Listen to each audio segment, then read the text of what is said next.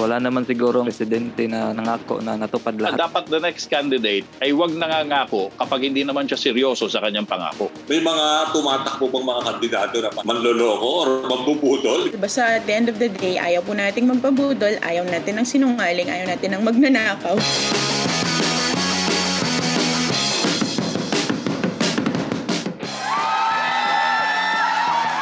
Mga ka-XYZ at welcome, welcome dito po sa ating podcast na pinamagandang POV XYZ.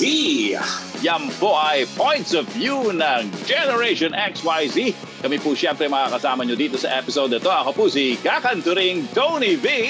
Ako naman po si Danny B. Pang 11th episode na to, partner. Woo! 11!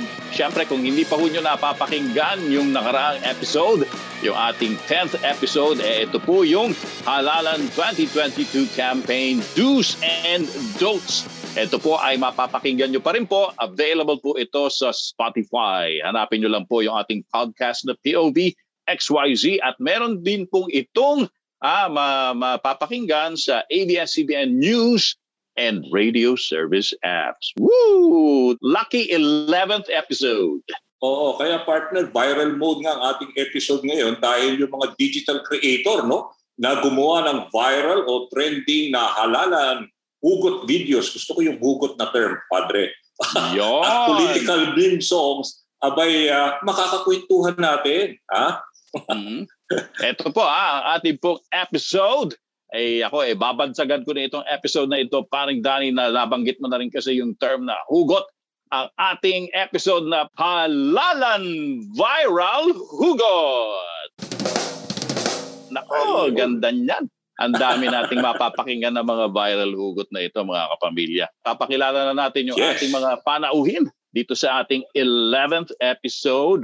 Ah, ay uh, bago natin siyempre uh, bigyan ng uh, proper introduction ang ating dalawang guests, uh, ay um, pakinggan muna natin itong ilang mga sa excerpts uh, na ginawang public service reminders para sa halalan 2022 eh ginawa po ng ating uh, grupo ah, na kinabibilangan po ng ating panauhin. Ah. Pakinggan po natin itong kanilang mga viral hugots. Ang sakit umasa ha. Nakakapagod din maging tanga. Sa ganda kong to, hindi ko deserve. Hindi mo rin deserve. It's not worth it. Huwag bumoto ng magnanakaw. Cheers! Welcome to the jackpot round. Final question na to. All or nothing. Either uuwi kang panalo o lumaan sa loob ng anim na taon. Doon tayo sa magaling hindi sa sinungaling at hindi sa magnanakaw. Tandaan, huwag magpapabudol. Ayan, narinig nyo mga ka-XYZ ha? Bakit yun ang tagline nila? Huwag magpapabudol. Ah, sila ba ay nagwa-warning do sa mga nag-online shopping o do sa mga pumipili ng ihahalal nila bilang Pangulo ng susunod na administrasyon? Okay, ma- ma-introduce na nga natin. Sino ba ang gumawa ng mga halalan hugot na yan? Paring Danny, ay narito po ah, kasama natin sa POV XYZ si Smile India. Smile, welcome to the podcast. Hello po, magandang araw po. Huwag kang magpabudol. Sino sino ang uh, grupo na nasa likod niyan? Smile? Uh, kami po ay ang Young Public Servant. So isa po kaming organization. Hindi lang naman po ako yung gumawa. Pero party po kami ng team na bumuo ng series ng mga videos na to. Oo. So eto, sige. Paki-introduce mo yung isa pa natin panauhin. No? Siyempre, ha, iba naman ang style nito. Yung pangalawang guest natin, no? para doon sa uh, kanya namang ginawa, content creation, no? kakaiba. Yung mga remix at saka yung mga memes na ginawa niya, eh humugot na. Eh, medyo nakakuha na ng 9.9 million views. Ha? Yung uh, kanyang uh, ginawa dito. Pakinggan natin, partner, yung uh, ginawa ng ating pangalawang guest. Sino ang paboritong Pokemon ng mga kakampings? Alam ng ano ko yan. Sino? Sino, ma'am? Pikachu! Pikachu, chu, Pikachu, chu. Pikachu, Pikachu, chu. Oh, kita mo, partner ha? Ano pa lang yan? Sample pa lang yan. Pero ah, ah, napaka-effective, no? Yung inuulit. Tapos gagawa niya pa yan ng lyrics, di ba? Para to, to be more, na, nagba-viral, di ba? So, okay. Ang pangalawa nating guest partner, eh, siya may education background pala, ha? civil engineering. Kaya nakakapagtaka bakit ito naging, ah, ano, yung ah, naging kahiligan niya, yung pag-compose, naging music arranger ah, sa Cebu Institute of Technology University. At siya ay ah, tatawagin natin si Chanli Alburo o mas kilala bilang Sean Al ng Generation Y. Hello, Sean Al. Hello, magandang araw. Ayun, welcome to POV XYZ. So siguro nagtataka lang kasi kami dahil ah, yun na nga, engineering yung tinapos pero somehow ikaw eh, ano, nahi, nahilig ka dito sa musical arrangement, di ba? A matter of pagpapasaya lang po sa mga tao. So ano, ano yung, wala ka namang ano, no, ah, kasama dyan, yung paggagawa ng lyrics, pati music, yung paglatag ng musika dyan. Ikaw lahat? Sarili ko lang po. Sarili ko lang yung ah, Oo. Mula sa melody tsaka lyrics. Yun, nako. Ah. Matatawag nga bang meme itong mga ito, Shanao? Yes po. Yes, Ah, ma meme. matatawag siya na meme. Meme, Meme, songs. oh. Meme songs. Oh. Tama yung pagka-pronounce, parang Dani. Iba, noong una, ano ba yung meme? Ano ba yung meme? Hindi po meme yan, meme po yan. Ano ba naman? Oh. Mga akala, kambing yun, pare, bebe. Oo. Sige, so simulan na natin. Ah. Simulan na natin syempre yung ating ah, usapan dito. Dahil Yes, alam naman sige. natin, ah, kahit nung 2016 pa, alam na alam nito ni Smile dahil siya ay nakapagtrabaho rin syempre sa Government Communications Group eh. Yung ah, the rise of digital ano, 'di ba, media in terms of ah, yung pagpapalabas ng impormasyon ng gobyerno at kahit na yung sabihin na nating pagpapatakbo sa kandidato noong 2016 na, na naging very critical or very crucial yung paggamit sa digital media para mapasikat ta, yung ah, isang kandidato. Eh kayo ba Smile diyan sa grupo nyong young ah, servants ha? Um, paano nyo nagagamit nga itong ah, digital media at saan nyo yung advocacy ninyo sa young servants? So yung YPS po, Young Public Servants. Marami po talaga sa amin, if not all, no, galing po talaga or nagtatrabaho sa gobyerno. Uh, so yung goal po talaga namin is to promote good governance and democratic citizenship among the Filipino youth. Uh, so hindi lang naman po siya 'di ba to encourage people to join government but really to encourage the young people to demand for good governance. So marami po kaming efforts actually na nag-start pa uh, even before pero yung pinakahuli po naming tinry bago tong series of videos ay yung taong bayan. So yung goal po talaga is to connect young people's experiences to the national governance issues. So marami pong iba-ibang factor yung digital campaigns eh. So parang we tried uh, may comics, nag-tried kami, nag, we tried creating digital spaces kasi mas ganito na po yung theme ngayon, 'di ba? Hindi na lang siya Yeah. basta generation, it's really all about creating uh, digital spaces lalo na nung nag-pandemic. So a lot of young people felt uh, disconnected with their organic with their groups, with their roots. So yun po talaga yung tinry naming uh, tipunin at uh, simulan. Uh, Tapos nakatawid nga po kami dito sa paggawa ng series of videos. Yung young public servants, ibig ko sabihin, Smile, marami sa inyo ang merong previous government experience o lahat kayo merong current government experience?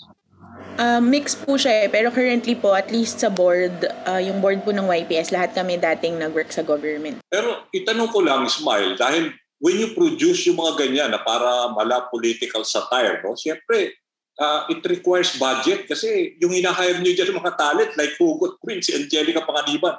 Ano yun, binabayaran nyo ba siya like si Robbie? Robbie Oo. Domingo. Hmm. Oh. Wala po, lahat po to volunteer work. So parang, kaya po actually uh, exciting as a project kasi ano lang talaga po siya eh, parang friends of friends, na-connect na lang Aha. kami.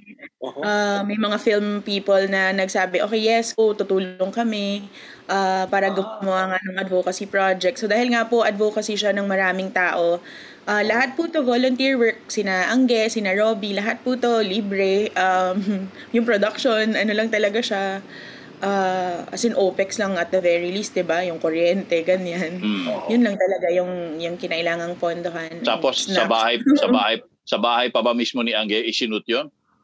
sa ba- sa isang private property lang po yun. Ah, Hindi- Kaibigan din ninyo, kasama nyo, parang ganon. Oo.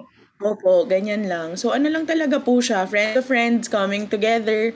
Alam niyo naman yung youth, ganyan lang naman tayo gumawa ng projects. Pero pero ito siguro paring Dani, no, maitanong natin kay Ismail. Oo. Bakit 'yun ang pinuntirya ninyo? Yung yung tagline na huwag kang magpabudol. Nakita mo naman kinakanta ko na. Oo, dahil ah, malakas ang dating nun eh, ha? Di ba? Sean Al, wag mo kong gagawa ng meme ha. Mamaya na lang. Okay.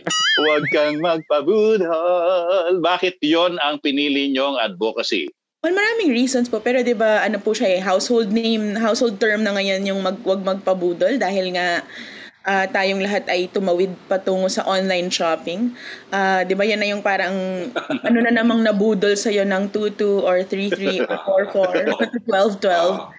Ah, so common term na po siya, 'di ba? And in the same way that we don't want to feel budoled, ayaw nating magpabudol sa mga binibili natin, dapat ayaw din natin magpabudol sa ah, bigger context. Yeah. Ah, so ibig sabihin, ang dating kasi sa akin, ha, siguro si partner Tony, ganun din ang iisipin.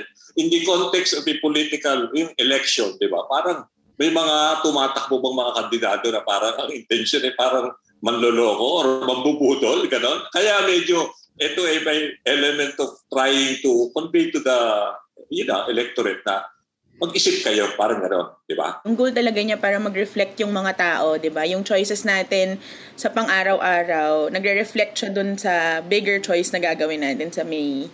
Ah, so yun po, 'di ba? Yung maliliit na choices, ah, they lead to bigger consequences. Kasi yung choice of words dun sa script eh. Yung sa yung mga yung dialogue ni Angge at saka syempre yung dun sa game show, quiz show segment kunwari ni Robbie Domingo. Ah, oo. May mga parang particular words na parang meron kayong pinatatama ang specificong kandidato eh. Ah, without mentioning the candidate, yun nga ba talaga ang dapat na take away nung makakapakinig dun sa mga makakapanood dito sa mga video nila Angge at saka ni Robbie? Mas values po yung gusto nating i-highlight, 'di ba? Parang kahit Okay. sino naman ayaw naman natin ng sinungaling, ayaw naman natin ng magnanakaw. Magnanakaw. So kung meron po tayong naiisip na, na pinapatamaan nun, hindi po yun yung goal. The goal is ayaw natin ng sinungaling at magnanakaw. Pero kung may naisip po tayong ganun, Ayun. nasa atin na po yun. Yun ang ano, yun ang digital version ng bato-bato sa langit. di ba? Yes. Oo, ito si si Sean Ala. Ito, ito na nga yung sinasabi ko, ito mga meme na to, mga meme video. Pikachu! Um, yeah, yeah, yeah. Ito ang maganda eh. Um, sige, paring Dan, ah, umpisahan mo kay Sean Al. Oo, oo. pero yun na nga, yung ginawa mo dun sa Pikachu, simple lang naman yung sagot doon nung ah, kandidato, di ba? Tapos na-remix mo. Ah, pa- paano paano ang style yung yung content kasi somehow napaka-viral na ngayon nun. Ito na yata yung pinakamarami, 9.9 million views ha. So anong tumatakbo sa isip mo no, nung ginawa mo yun? Nag-iisip lang ng trip. Tsaka yung, pag may makakita ka ng viral na mga lines, kukunin mo. Tapos, kailangan ko talaga i, i ano ba, i, i- i-understand kung ano ang content ng viral. Kaya yun na yung yun yung yun na yung ilalagay ko sa lyrics. Kung ano yung content dun sa viral, ano yung message ng ano ng line sa paggawa ng ano ng meme songs. Hobby ko lang to. Papatuloy ko pa yung hobby. Kasi na nag-enjoy ako eh. O yes, siguro partner, iparinig natin yung isa pa sa nag-click na kanyang ginawa, no? Na kanyang, ah, ah, ano, no? Sabihin natin, meme song. Eh, ito, eh, marami rin na nakakuha nitong ah, views, 2.6 million views. Sana all may sariling tahanan. Sana all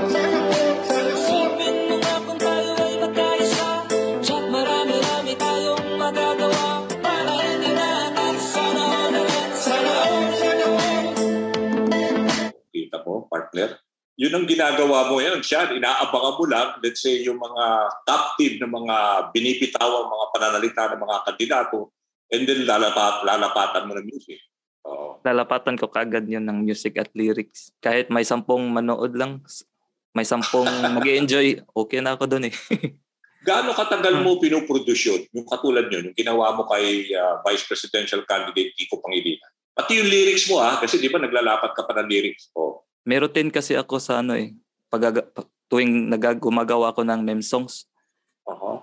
every week. So pag pag Sunday, nag-ano ako, nagsascan ako sa internet kung ano yung mga viral lines, ano yung mga patok ngayon ng mga memes. Sa Tapos YouTube, wag- oo. normally. Sa diba? Facebook, YouTube, mm, mga ganun.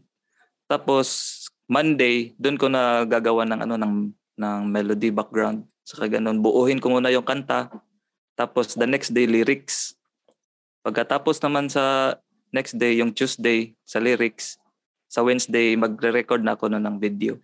Tapos Mm. prepare na para sa Friday na ano, Friday So, na upload. halos, halos isang linggo lang tapos mo isang proyekto. Parang ganun, project.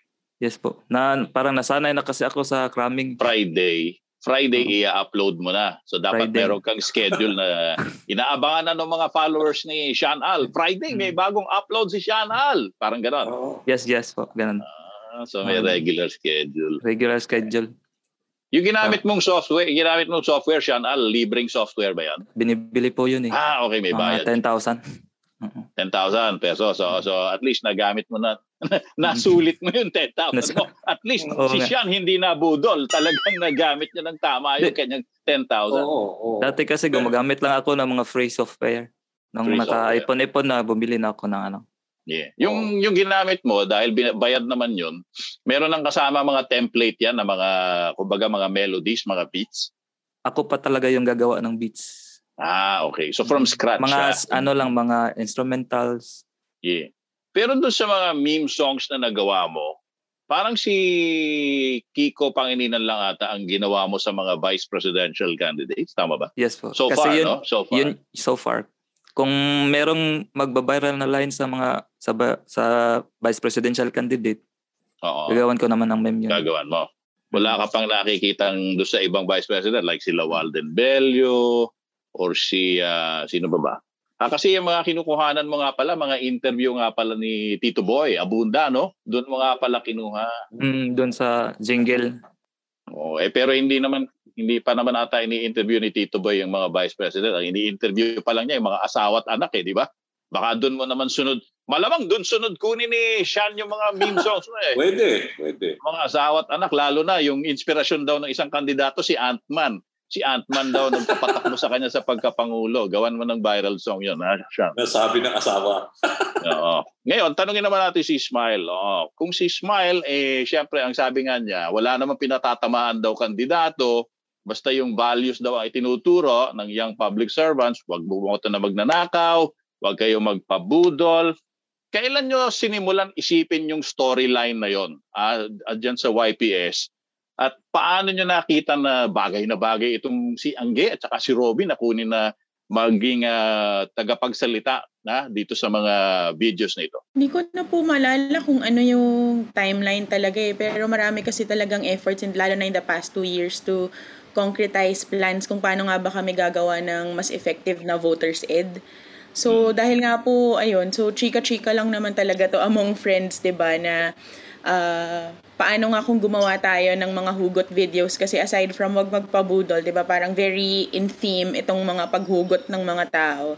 Ah, So, sino pa po bang itatap, itatap kundi si Miss Angge na Queen of Hugot? Ah, so, dahil nga, ano naman po siya eh, di ba? Parang we're all connected, six degrees away lang naman ang lahat ng tao. Correct. Parang yun po talaga yung naging goal. Parang yung mga traditional ways namin of ah, conducting voters ed, uh, tinry po talaga namin siyang i-cross over to more pop culture para talaga lumitaw na yung political ay personal at ang personal ay political. Ah, At lalo yung na-highlight kapag hugot ng mga tao yung pagdadaanan. So siguro po, um, mabilis lang din yung naging turnaround time eh. Parang na-concretize po namin earlier this year lang talaga yung yung sino yung teams, ganyan. Tapos sinod din siya ng mabilisan. Ginawa yung script kasama ng mga volunteer na filmmakers. Tapos ayun na So po. walang, everybody worked on the project for free. Yes po. Even syempre your talent. Sabi mo nga, you didn't pay Angge or Robbie Domingo any talent fee. Wala po. Laking bagay yun, ha? Oh, so no cost, walang walang overhead ah, yung kuryente lang sa syempre sa editing. Napansin ko lang kasi yung sa dialogue ni Angge, parang una akala mo ang ah, pinariringgan ba niya yung dati niyang boyfriend? Boyfriend. Ganun ang dating, eh, di ba? Parang iniugnay lang yung, di ba? Kaya sa eleksyon, di ba? Una, parang love life lang yung kalang concern dati doon, di ba? Correct, correct. Yung manliligaw, di ba? Pero mag manloloko pala. Ayun ay talaga Pero- naman. Pero Ismail, ah syempre with less than two months to go before the election, ah meron pa pa kaming ini-expect na may installment ito na mga susunod na si Angge pa rin ang talent o meron kayong mga inihahanda pa na mga ganitong style din ng ah, production? Ano po, abangan po natin. Kasi kami naman po wow, ay, merong surprise pa ba kaming aasahan? Ganon? lagi naman pong may surprise sa life. Ah, okay. Yun ang hugot. Yun ang hugot. Lagi na may surprise sa life. Talaga. Actually, paring Danny, alam mo, ah, nung inilabas pala ng Young Public Servants itong kanilang ah, ah, hugot videos, eh meron ding ah, parang sabi ko nga eh, parang bato-bato sa langit, di ba? Kung may matamaan man eh siya ang unang pipiyok, siya ang unang titilaok. Eh, may, may tumilaok, may gumawa ng ah, viral video na tila sagot, ha, pangontra dito sa mga ginawa na hugot videos ni Angge at saka nila Robby Domingo. Ito yung kay ano ba? Si tama ba yung pangalan nito? Yung Juliana Paritskova ba? Ah, Smile, aware ka ba doon? Ah, pinanood naman po namin. Mm. So ano, pero anong reaction niyo doon sa napanood niyo? Ano po, eh kung lahat naman po tayo may kalayaang ah, gumawa ng content na gusto natin, 'di ba? So kami naman ah, malinaw yung gusto naming ma-achieve dun sa mga videos na ginagawa namin nat, nat, na, namin sa as a group. So kung gusto rin po nilang gawin 'yon, ah, go for it, 'di ba? Parang Ah, go for it. Eh kasi para ang title naman niya, yung kung sa inyo ay huwag kang magpabudol. Yung kanila naman, natuto na nauto ka na ba ng mga nagmamalinis? So meron silang mga ganong hugot naman na parang Teka, ah, bakit nagmamalinis itong mga naunang naglabas nitong mga hugot videos? Sa feeling niyo ba, pagmamalinis ba itong mga binanggit nila Angge at nila Robby Domingo? Feeling ko po hindi naman sila talaga directly comparable. Basta at the end of the day, ayaw po nating magpabudol, ayaw natin ng sinungaling, ayaw natin ng magnanakaw. Ah, Totoo. at yun lang naman po yung gustong sabihin ng videos natin. So kung, di ba, parang kung gusto po yung sagutin, yun, yung, yun po yung hinahain naming ah, idea. Smile, oo. oo. Bago ko uh, tanongin si Sean, tanong ko lang, yung bang nangyari nito, yung dalawang ginawa ni Angge, may mga feedback pa siya na meron siya mga bashers? Marami ba nag-bash sa kanya? Oo. Lahat naman po, I think, isa po yun talaga sa major consideration namin nung it, kung iti-take on ba namin yung project. Oo, syempre, personal lang galit sa kanya noon. Oo. Opo, tsaka kahit po yung, kunyari, con- community manager namin sa YPS, di ba, parang handa na ba kaming ah, isa lang alang i, i- ano, di ba, i-risk yung mental health niya kasi dumog talaga yan eh. Ah, Yeah. Marami rin po nakuha, pero I think mas marami po yung positive feedback na nakuha. Kuyog. Ayan, opo, nga pala, kukuyugin. Ah, yun, kuyog po talaga yung nangyayari. Pero nga po, eh, mas maraming positive feedback than yung mas, ano talaga, hostile Ah, na-outweigh. Oo.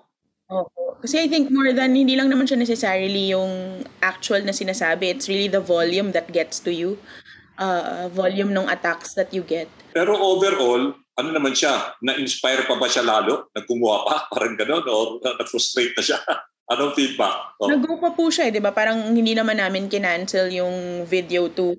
Kahit na grabe rin yung nakuha niyang ah, comments ng video 1. Ah, so ano naman po, game na game pa rin naman sila. Tsaka yun nga po, di ba? Kahit na yun yung nangyari na may mga ano talaga, huyog nga.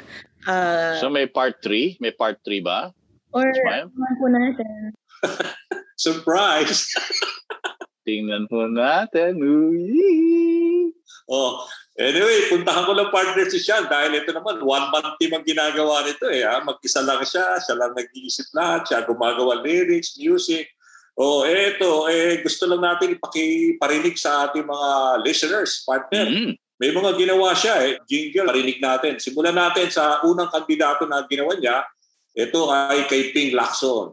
Nararapat siya sa pwesto siya ay eksperyensyado Disiplina ang gagamitin ko Para sa pagbabago Ping, ping, ping lakson Ping, ping, ping lakson Oh, kita mo, partner. Inuulit lang yung pangalan ni Ping. okay. Susunod natin, partner na ipaparinig kay, kay ano naman, kay uh, former Senator Bongbong Marcos. Pakinggan natin. Okay. Bumbong sara lang ang satalang Ang mag-aahon sa ilang bayan Mahal nila ang ating bansa At magsasamang ibabangon muli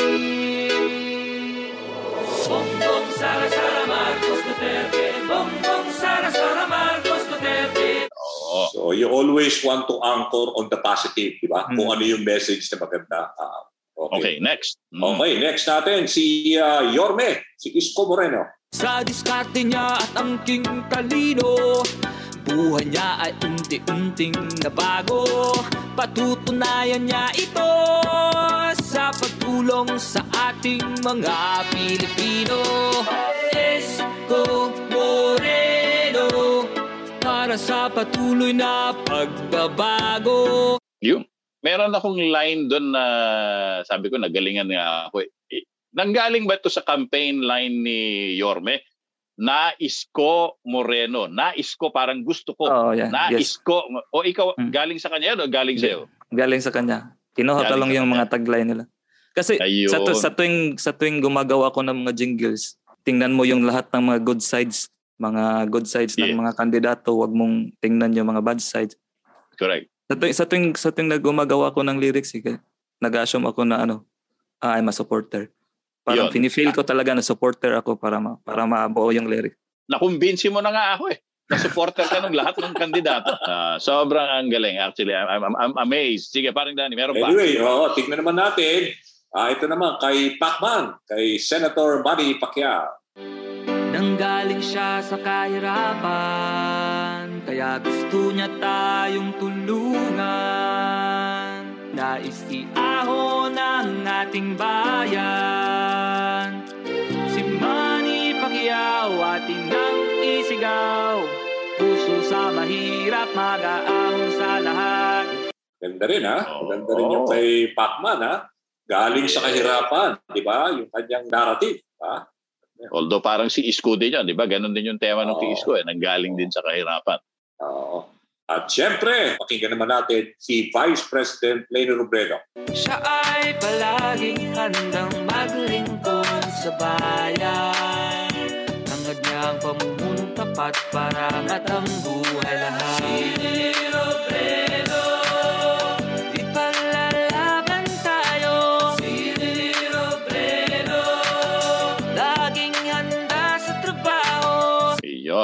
linawin lang natin, paring Dani, na yung sequence kung saan natin pinatugtog itong mga ah, jingles na ginawa ni Sean Al, ah, hindi po ito yung sequence kung kailan niya ah, kinreate ito mga ito. Hindi alphabetical lang po yung pagkakalatag po natin. Ah, yung pangalan po ng kandidato, we just play them yung jingles in alphabetical order. Pero kanino ba yung unang-unang jingle na nagawa mo actually, Sean? Yung una kong ginawa kay Manny Pacquiao. Ah, Pagka- sa kanya yung... Oo. okay. Pag pag ano ko, pag-upload ko ng ano na pagkamalan akong supporters ni Manny. Talaga. Siyempre. Ang Yung ganda mga- ng pagkakagawa mo eh. Wala bang tumawag sa kampo ni Manny, ha? Senator? Meron meron meron naman. Meron. meron Willing naman. naman ako mag-support kahit sinong kandidato eh. Bahala. Eh, silang lima, susuportahan ko silang lima. Ang tanong ko lang kay Sean, boboto ka ba sa May 9? Are you a registered voter? Ah, Sean? yes pa. Yes po. Sa May 9. Okay. So, so you're planning to vote on May 9 without telling us, Mm. may napili ka na bang kandidato sa Pangulo at pagkapangulo? Meron na po. Ayun. Okay. At hindi, Para sa akin lang yun. Oh, para syempre naman, hindi na namin pabibisto sa iyo kung sino. yun. Pero hindi nyo po makahalata, ah, mga ka-XYZ, kung sino sinusuportahan ni Sean Al dun sa mga campaign jingle na ginawa niya dahil lahat, ang ganda ng latag eh. Lahat magaganda yung mga attributes na pinapakita syempre ng mga kandidato. Kaya hulaan nyo na lang kung sino dun sa mga jingle na yon ang napili ni Sean Al. Ha?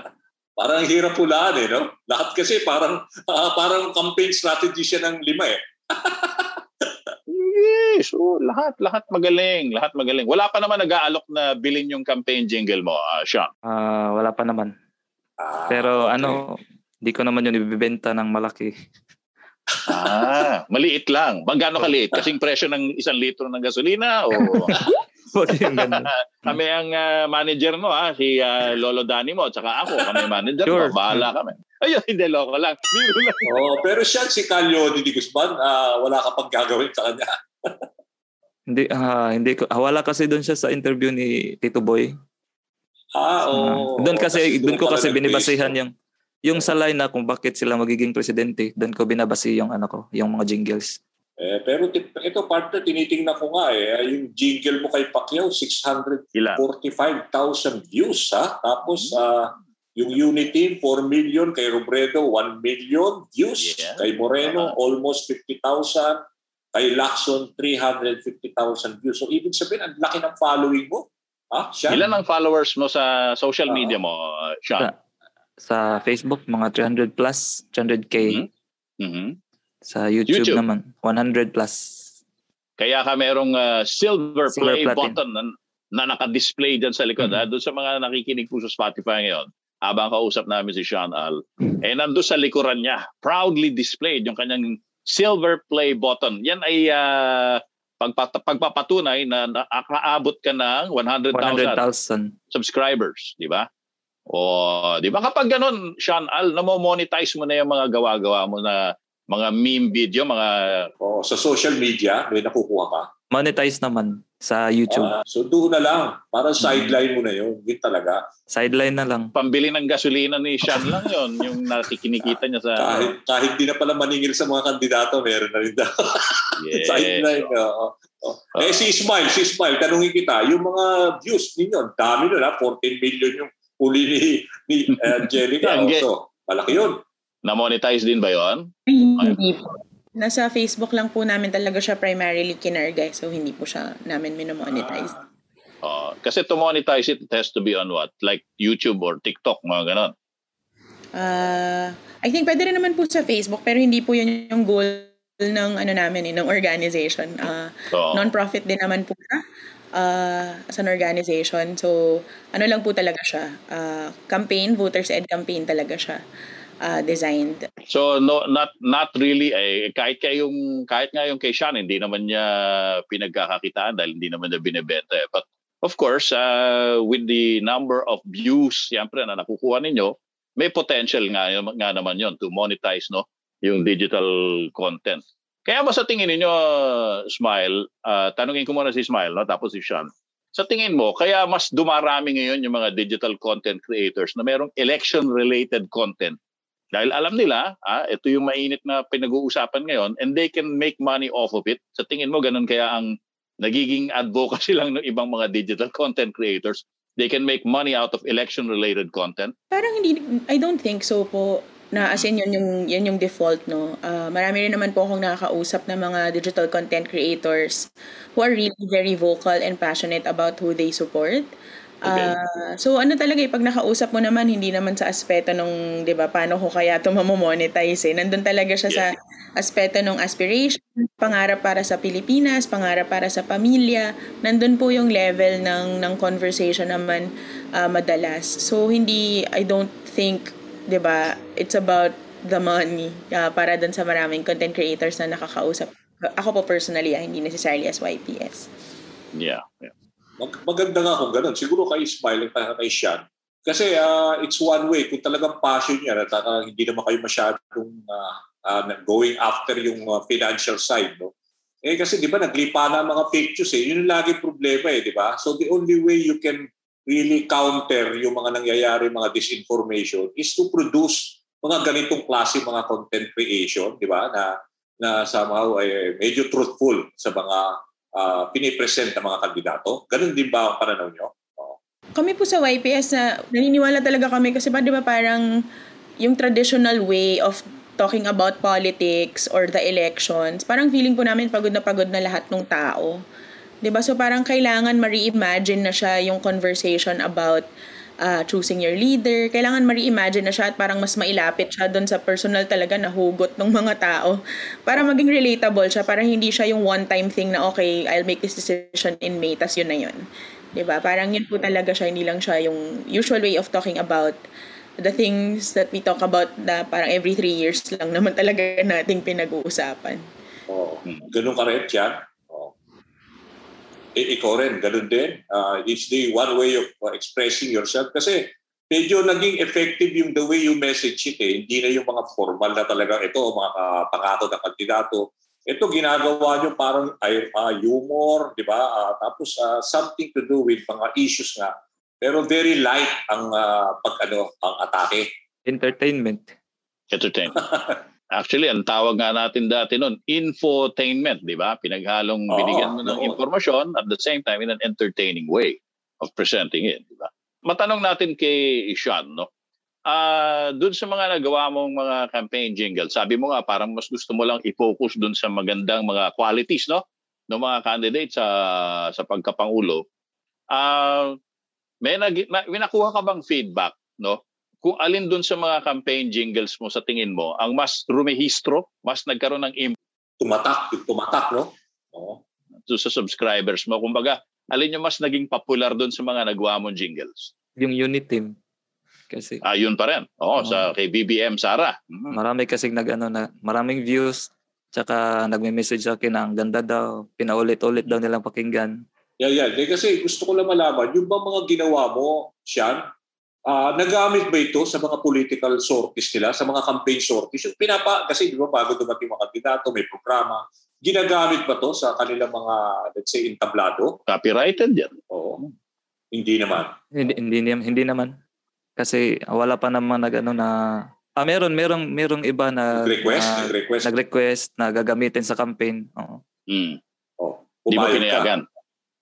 Ano lang ah may, may may condition Ano yung condition na yun? kahit ah yung royalty. Ah, oo. Maghihingi lang ako ng royalty. i-recognize naman, Mm. syempre, may, cap- may intellectual property rights, syempre, si. Sean dyan eh. Hindi naman pwedeng basta libreng Oo. ah, gamitin. Eh. Jingle. Pero sa tingin mo, no, Sean, no, dahil nga sa ano eh, na nagugustuhan ng mga nakikinig sa channel mo, yung mga tinutugtog mo, yung mga campaign jingles, no, parang in a way, indi- indirectly, no, hindi direktahang, meron ka bang feeling na kapag nanalo yung kandidatong ito, for any particular candidate, ay meron kang na-contribute sa pagkapanalo niya dahil ginawan mo siya ng magandang jingle? Ah, actually, ako nag-iisip ng ganyan. Mhm. Parang sa akin lang, gagawa lang ako ng jingle for entertainment. Kung magustuhan nila, eh, magustuhan nila.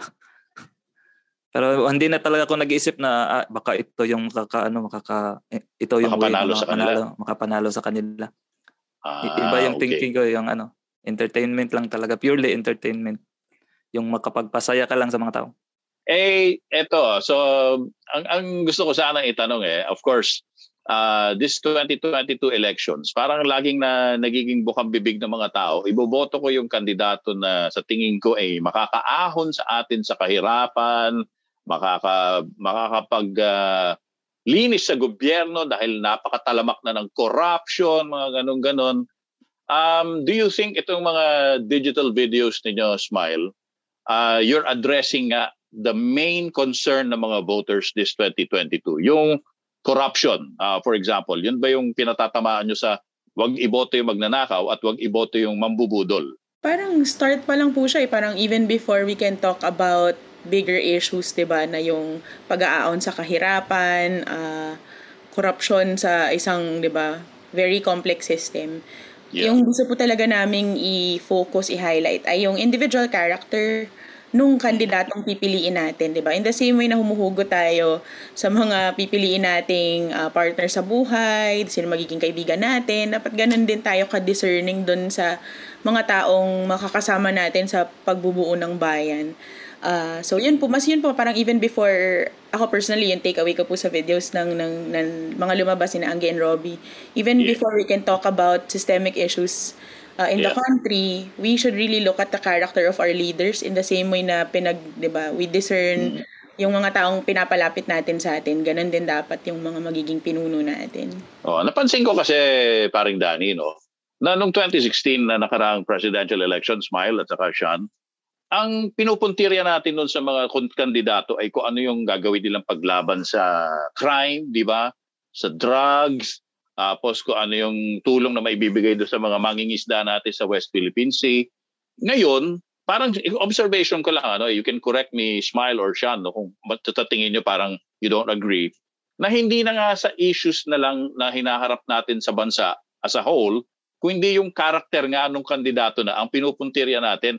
Itong tao bang ito ay may ginawa noong nakaraan na hindi dapat siya karapat-dapat nga na maging Pangulo. Sa tingin mo ba, Sean, ganun na yung ating uh, focus ngayon?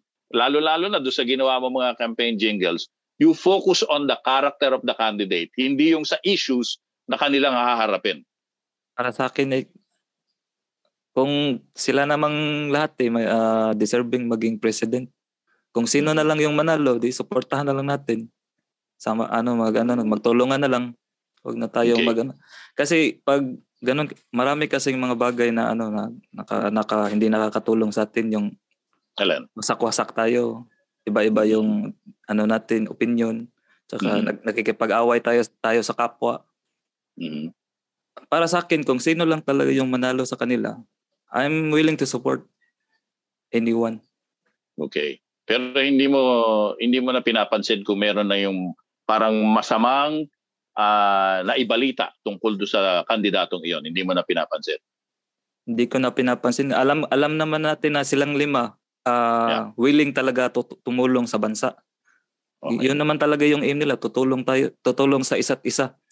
Eh, hmm. bakit pa natin tingnan yung mga past mga nagawa nila? Okay. So you're convinced na talagang lahat sila ay may genuine mm-hmm. uh, desire na makatulong sa bansa natin.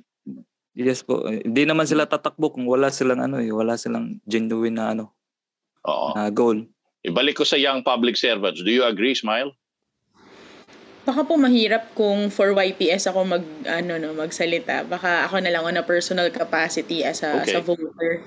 Sige. Um naniniwala po ako na mahalaga yung character. Di ba parang napatunayan na, na nandyan na sila bago pa sila nag-decide tumakbo. Ano na ba yung mga ginawa nila at ano yung mga hindi nila ginawa? Saan sila nagpakita at saan sila hindi nagpakita? Uh, di ba? Ano yung mga challenges na that, that, that they showed up? Uh, and or they chose to ignore. Uh, so malaking uh, parang feeling ko po yung hugot na yun nanggagaling sa government work ko rin, 'di ba? Yung mga boss ko dati, alam ko na kapag may bagyo nandun sila.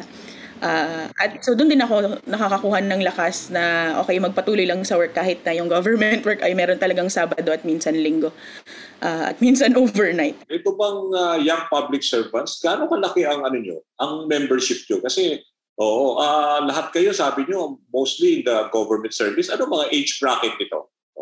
Halo-halo po yung age bracket. Hindi ko pa lang po nakuha yung kung wala po kasi naman kaming official sign-up sheet, 'di ba? Parang we create these uh, events and then we invite people to join. Um, pero so far po mas millennials yung uh, nationwide kayo. Uh, ibig sabihin hindi lang NCR to. Oo. Opo, hindi lang NCR. Uh, lalo na po nitong nung pandemic when we tried to create digital spaces, mas naging hindi na po factor yung uh, physical location. So ayan po. So meron din kaming nai-engage na some Gen Z. Pero yung at least yung mga nakasama ko po talaga sa government before, mas millennials na kami. Older millennials nga. Do you have members na first-time voters? Uh, marami po kaming nakaka-interact na mga young people, lalo nga po dun sa Taong Bayan project namin, na first-time voters talaga. So yung maganda pong mga kwentong nakukuha namin ay yun nga yung mga pangarap nila para sa sarili nila, pangarap nila para sa pamilya nila. Uh, so paano nga natin yun matatahi doon sa bigger context no ng ng national, 'di ba? Nation building 'yan.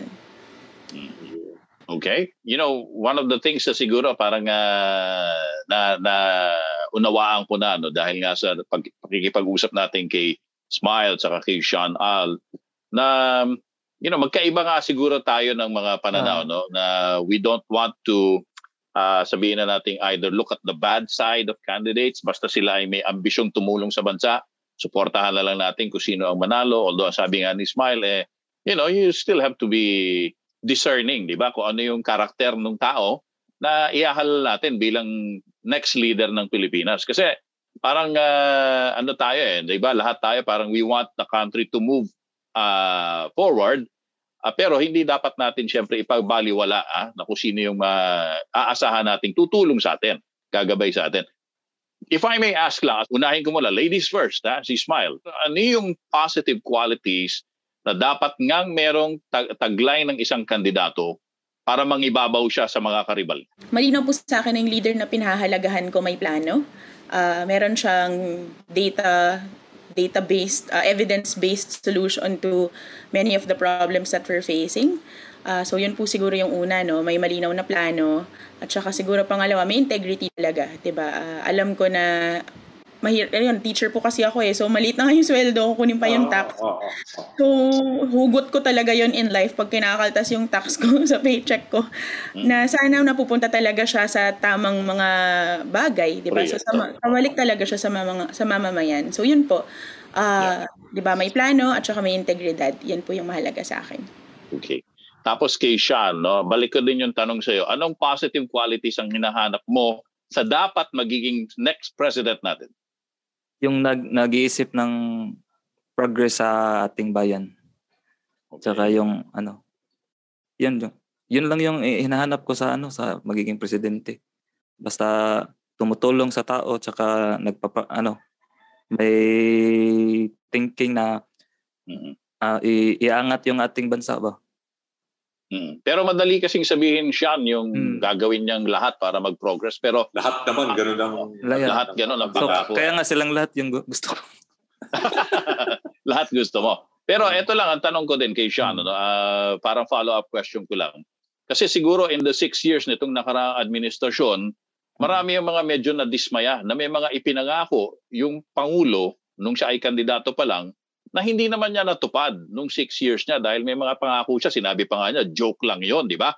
Sabi niya, eh, eh, eh kung kayo naniwala kayo doon, that is just a joke, then you are stupid. May, may sinabi siyang gano'n, di ba, Sean? So ang sa tingin mo ba dapat the next candidate ay wag nangangako kapag hindi naman siya seryoso sa kanyang pangako? Wala naman siguro ng ano, uh, presidente na nangangako, na natupad lahat na natupad lahat. Pero wala rin mm, naman presidenteng nagsabi na nagpangako ako pero joke lang yon. This is the first time na may narinig tayong ganun. Mm. Sean, anong mensahe mo para sa mga boboto sa May elections? Kaya naman kung sino yung talagang feel nyo na ano, makakatulong sa atin, yun yung iboto nyo. Tsaka kung hindi man siya manalo, ano, so suportahan din natin yung ano, yung iba. Kahit di mo siya ano, kapartido or hindi mo siya choice. Mm. Uh, importante mag ano lang tayo magtulungan. Huwag na tayo mag-away-away. So Smile, uh, tanong ko lang, meron ka bang gustong uh, payo or message sa mga botante? Mm, very Miss Universe naman po ito. Uh, first of all, good evening. Uh, ano po? Uh, pero po, babalikan ko pa rin yung sinabi ko kanina, no, na tanda natin na yung the personal is political and the political is personal. So kung ano man po yung pagpapahalagang binibigay natin sa pang-araw-araw nating choices, ganun din sana yung pagpapahalaga natin dun sa iluluklok nating pinuno. Kasi kung sino man siya, maaapektuhan niya yung araw-araw natin kahit na hindi natin siya nakikita at hindi natin siya necessarily nararamdaman. So yun po talaga, the, yung personal na hugot sana ay makatawid sa pambansang hugot. Thank you. Thank you. Sige, salamat. Salamat sa ating uh, guest, Ismail Indias sa Young Public Servants, YPS, at saka kay Sean All. Ha? Thank you so much ha, sa inyong Thank dalawa. You. And, um, we hope to see you again. Meron kayong mga upcoming projects. Siyempre, makikita na lang natin yan. Ha? Surprise daw, sabi ni Ismail.